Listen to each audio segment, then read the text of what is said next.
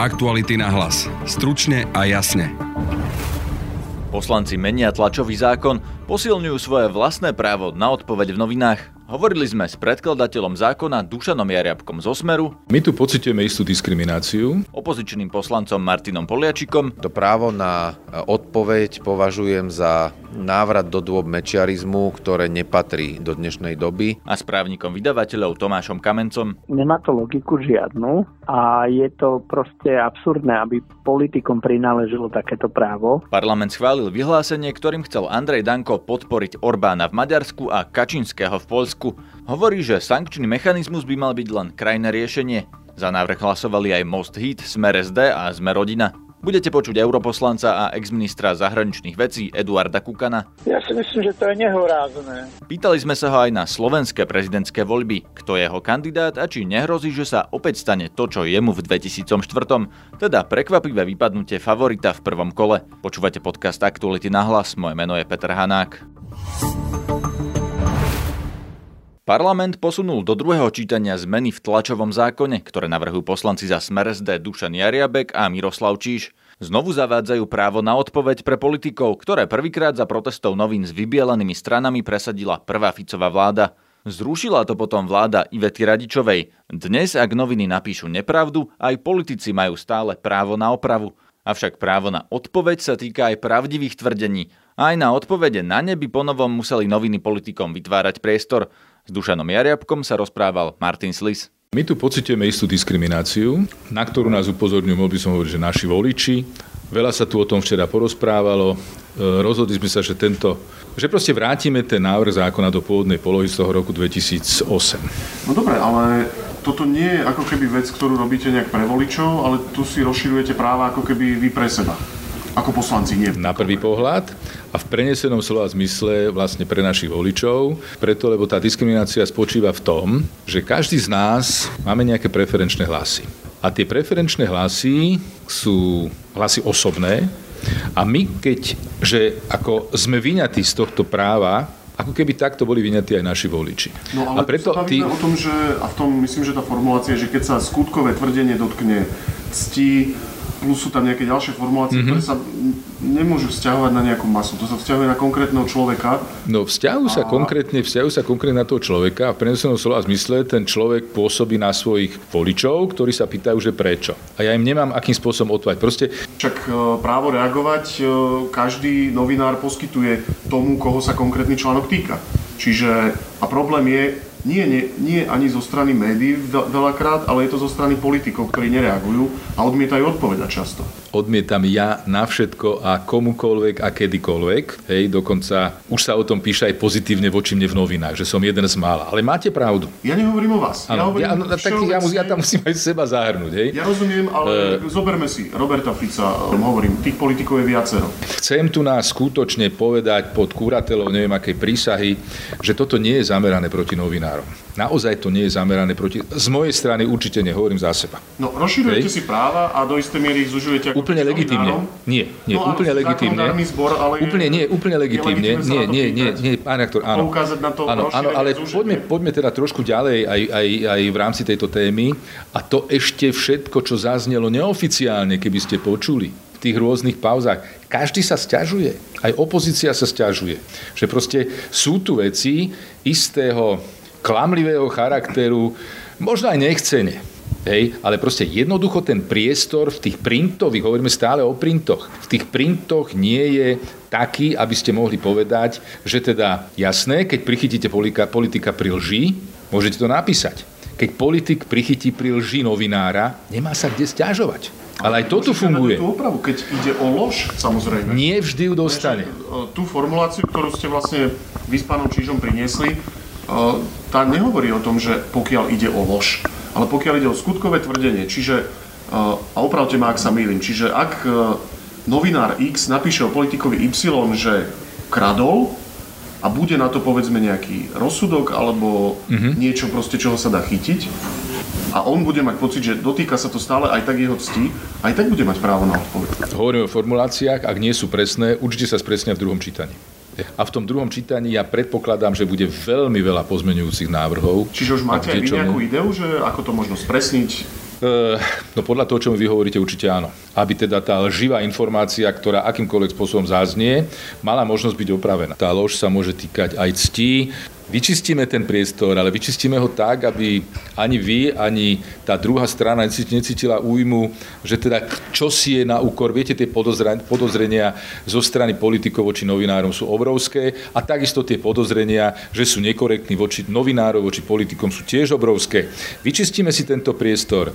Máme na to možnosť teraz pri tomto návrhu zákona. Proti tomuto návrhu je poslanec Martin Poliačik, pôvodne zvolený za SAS, dnes člen Progresívneho Slovenska. Ja som presvedčený o tom, že e, tak ako je tlačový zákon nastavený teraz, je dostatočná úprava, že e, verejní funkcionári alebo politici alebo verejne činné osoby majú v médiách dostatok priestoru, aby mali možnosť vyjadriť, dajme tomu aj nesúhlas s tým, čo niekto iný v médiách napíše alebo publikuje.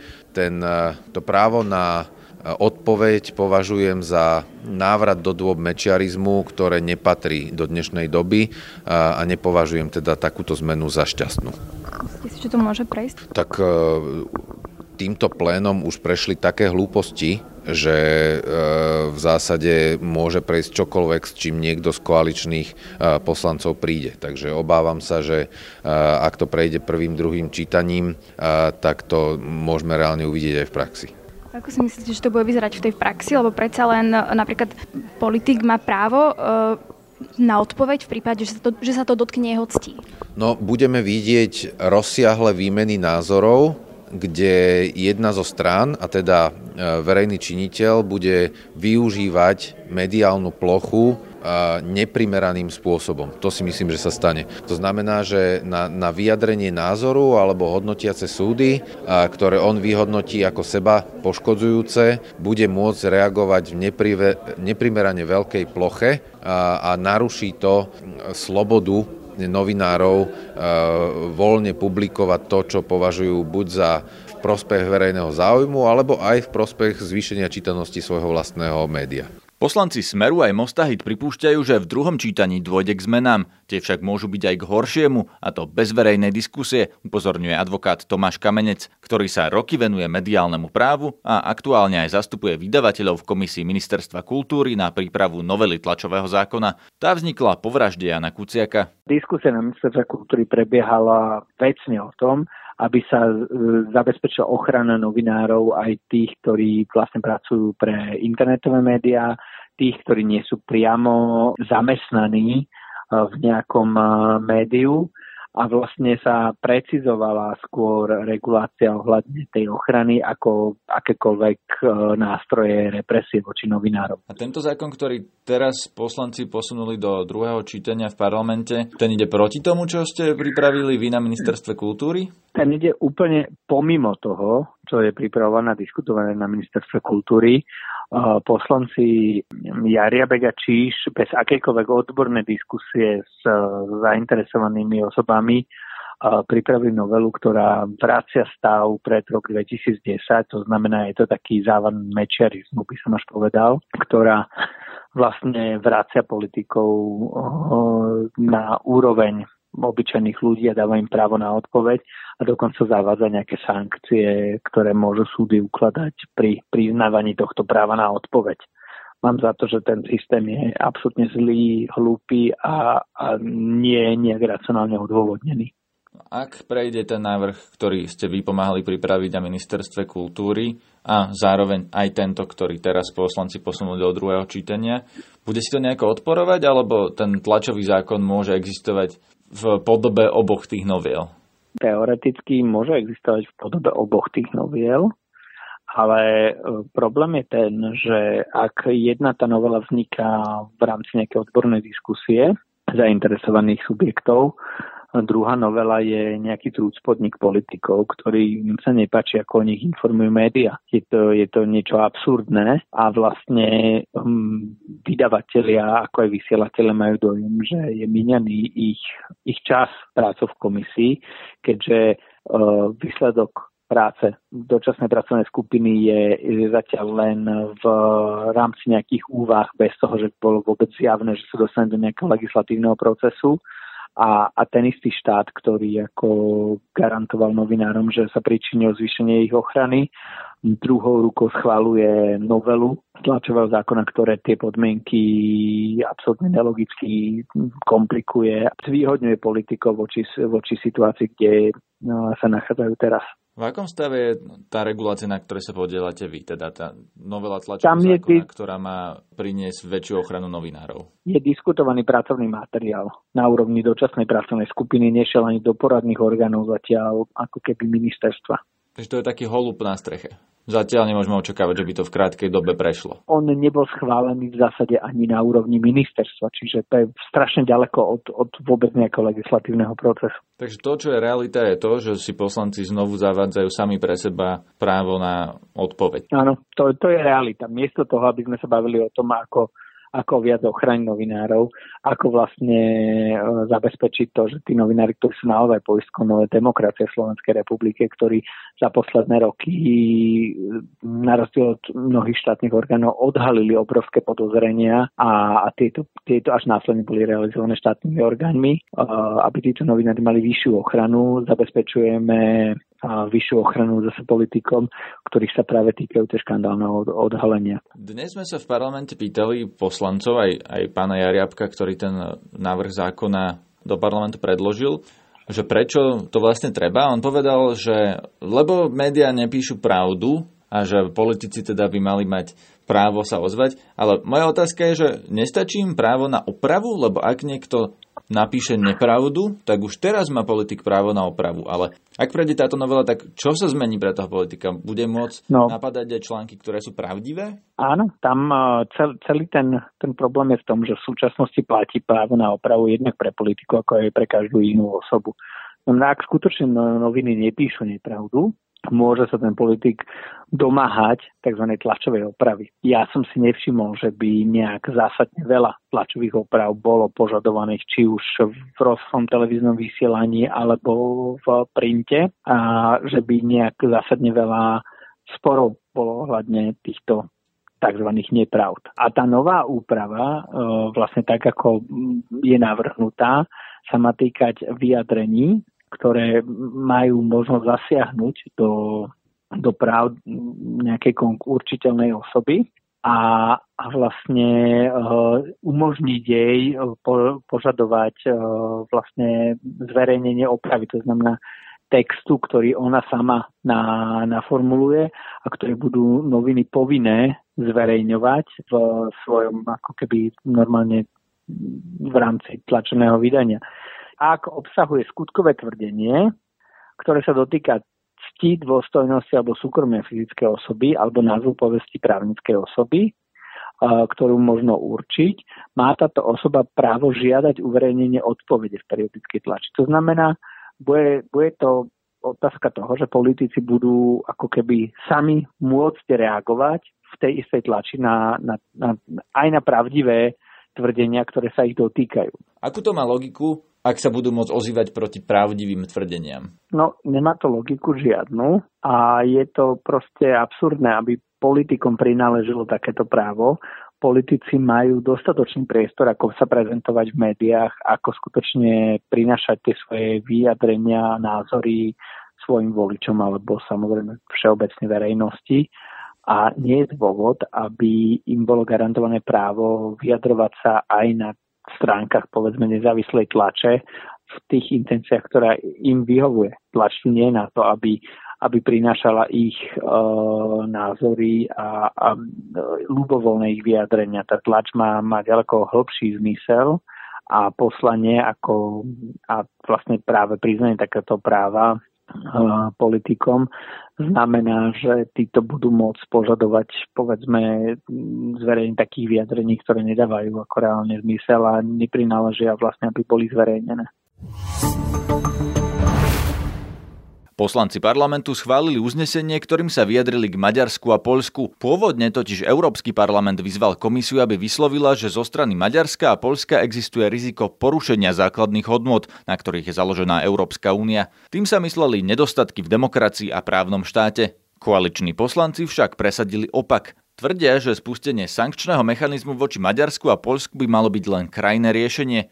Predseda SNS Andrej Danko sa navyše otvorene hlási k politike Viktora Orbána a verejne ho vyhlasuje za svoj vzor. Europoslanca a bývalého ministra zahraničných vecí Eduarda Kukana som sa pýtal, čo si o tom myslí. Ja si myslím, že to je nehorázne. Takéto kroky predsedu Slovenskej národnej strany nás spochybňujú v zahraničí ja som znepokojený, že je tu na Slovensku slabý odpor proti takýmto veciam. To je porušenie štátnej doktríny Slovenskej republiky v zahraničnej politike. Hlásiť sa otvorene k Orbánovi, to je veľmi e, veľký príklon k autoritárskému spôsobu riadenia. My sme sa rozhodli, že budeme súčasťou západného sveta, západnej civilizácie Aktuality SK prinesú cez víkend s Eduardom Kukanom veľký rozhovor, najmä o prezidentských voľbách. Kukan bol totiž favoritom volieb v roku 2004, viedol v prieskumoch, no tesne sa nedostal do druhého kola, aj pretože v prvom kole bolo viacero pravicových prezidentských kandidátov,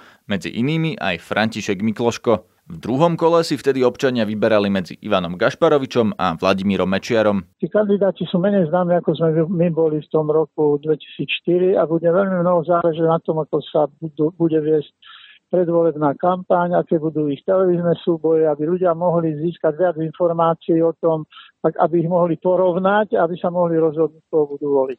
Takže nevidím tam nejaké príliš veľké paralely kandidátov z tej zo strany vtedajšej, povedzme, pravice bolo viac. Bol tam aj Áno. Mikloško, bol tam aj pán Bútora.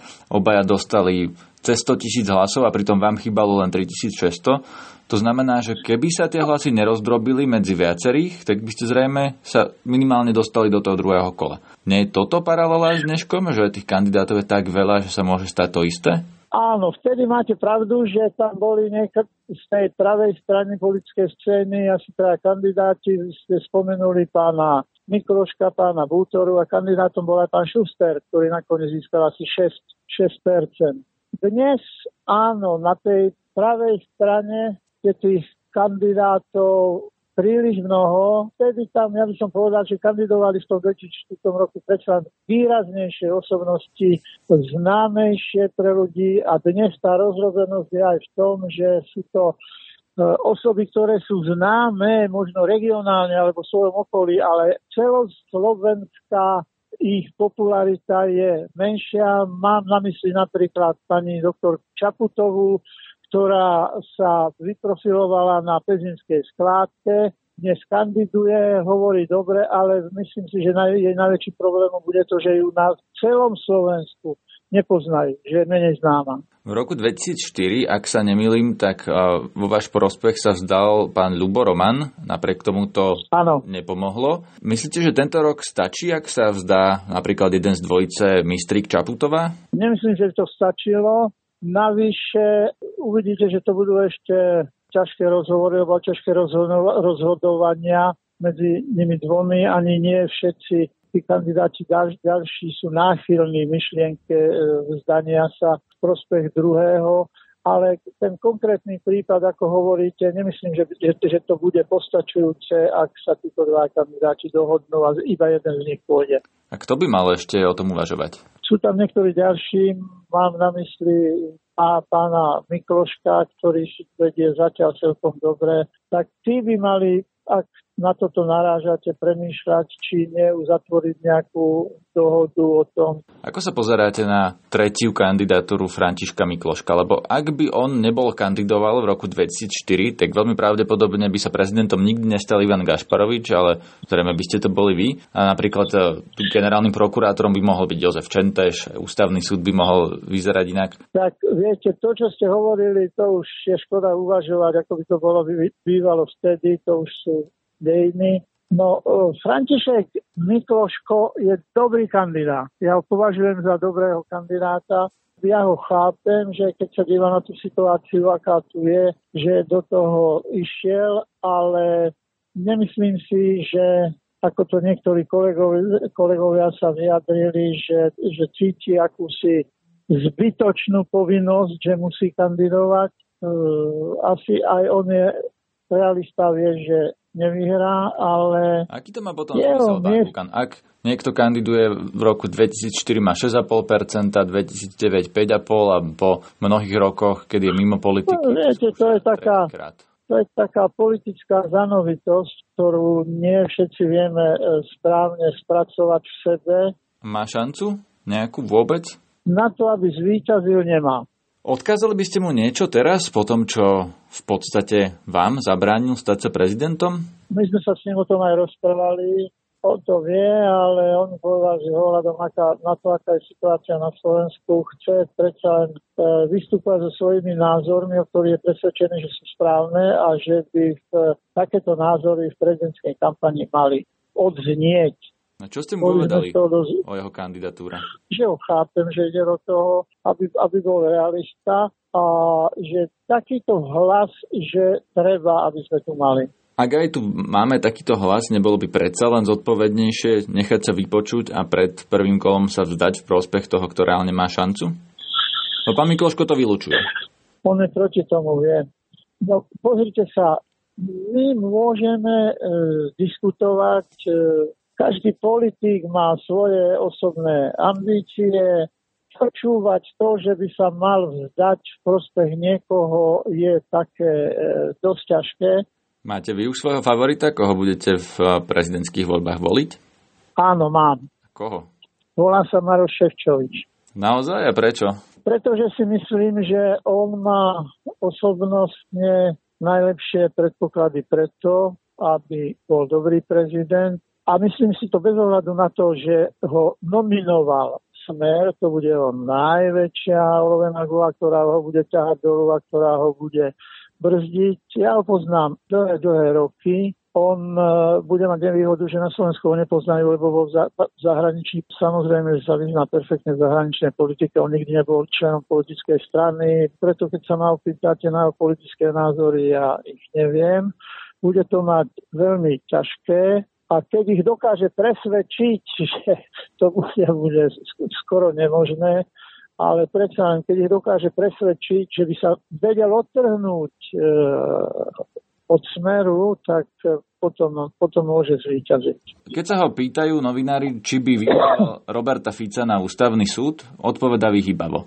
Neodpoveda na tú otázku zatiaľ, alebo aj nám odpovedal tak, že sa k nej nebude vyjadrovať. Nemyslíte, že v tomto by sa mal vyjadriť jednoznačne, aby ľudia vedeli, či podporuje plány v strany Smer na to, aby Robert Fico bol ústavným súdcom? Viete, dajte mu ešte šancu, nech sa tu trochu uh, za, za, zakorení. Počúvajte nás opäť v pondelok. Na dnešnej relácii sa podielali Martin Slis, Denisa Hopková a Petra Mikulajčíková. Zdraví vás Peter Hanák. Aktuality na hlas. Stručne a jasne.